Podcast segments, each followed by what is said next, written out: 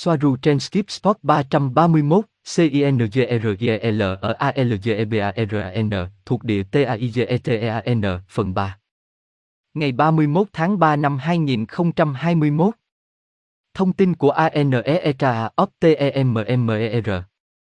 Thuộc địa Tây Gen trên Sinrin, Andeburn, cũng rất lâu đời, khoảng 500.000 năm tuổi.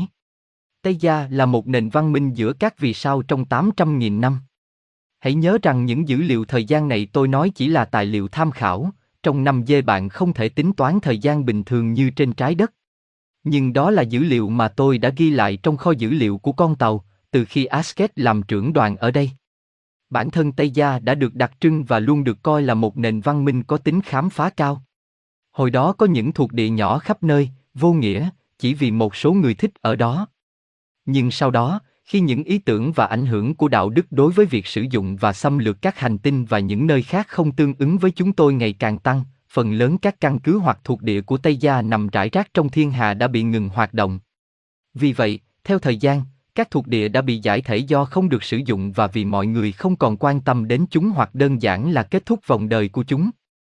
Mặt khác, Sindrin đã hoặc luôn là một thuộc địa lớn trong một thời gian dài, và vì nó có dân số lớn nên nó vẫn là nơi duy nhất là thuộc địa. Và vì nó không có nền văn minh hoặc không chính xác, nên theo các quy tắc đạo đức, Tây Gia không cần phải rời khỏi khu vực này.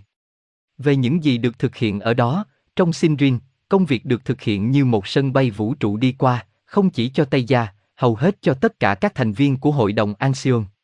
Và cũng như nghiên cứu khoa học.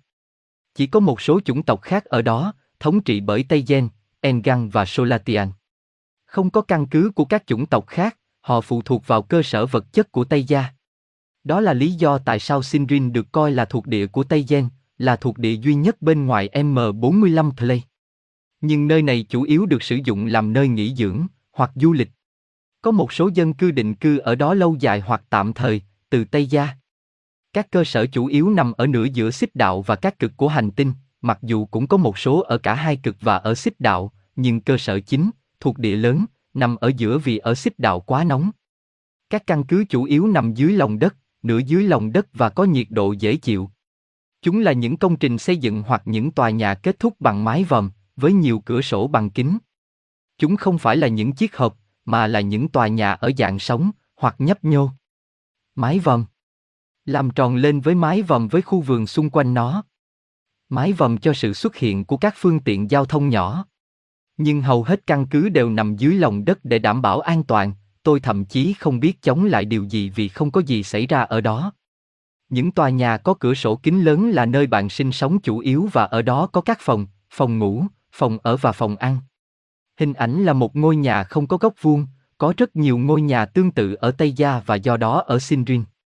Những công trình như vậy, như trong hình ảnh này, được nhìn thấy rất nhiều ở Tây Gia và Sindrin, luôn kết nối với nhau, đặc biệt là trong các tòa nhà công cộng như trung tâm mua sắm hoặc trung tâm thương mại.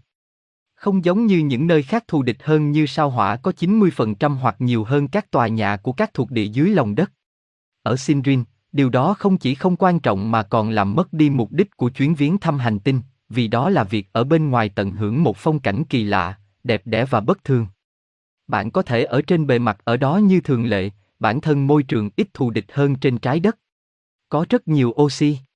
Nhưng nếu nó mang lại cho bạn một cảm giác mơ màng rất mạnh, giống như đang ở trong một thế giới không có thực, giống như một cái gì đó được thực hiện bằng máy tính, nhưng có thật. Nó ảnh hưởng đến bạn như những gì tôi mô tả, giống như cảm giác hưng phấn mà bạn có trên một ngọn núi cao. Vì lý do này, cảnh quan kỳ lạ ủng hộ sự quan sát nội tâm và cùng với nó là những trải nghiệm thần bí.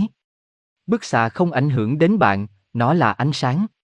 Nó không đốt bạn trừ khi bạn ở bên ngoài trong nhiều giờ, tôi cho rằng đó là lý do tại sao nhiều loại động vật có vảy. Và tần số bức xạ mặt trời cũng cao hơn. Không phải là không có bức xạ, có rất nhiều, nhưng nó có tần số rất cao.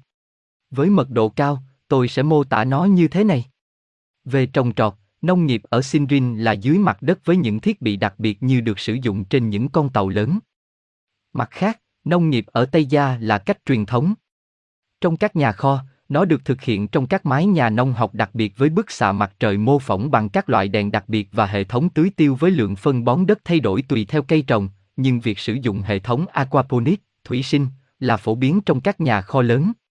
Aquaponics, một hệ thống nuôi trồng thủy sản trong đó chất thải do cá nuôi hoặc các động vật thủy sinh khác tạo ra cung cấp chất dinh dưỡng cho cây trồng thủy canh, từ đó làm sạch nước. Vì vậy, trong nhiều trường hợp, như trong hình ảnh này, mặc dù có những loài thực vật có thể ăn được ở Sindrin, nhưng chúng tôi phải lấy và trồng các loại của riêng mình để duy trì chế độ dinh dưỡng phù hợp cho sinh vật của chúng tôi, đó là lý do tại sao nó được thực hiện dưới lòng đất, với các hệ thống tương đương với hệ thống được sử dụng trong các tàu lớn, để kiểm soát loại bức xạ và chu kỳ của thực vật, ngày và đêm và không xâm lấn với bên ngoài hoặc với sinh học của Sindrin. Vì một số thực vật có thể được nhập khẩu mà không muốn làm mất. Cân bằng hệ sinh thái địa phương. Sindrin rất kỳ lạ đối với tâm trí của người Tây Gen.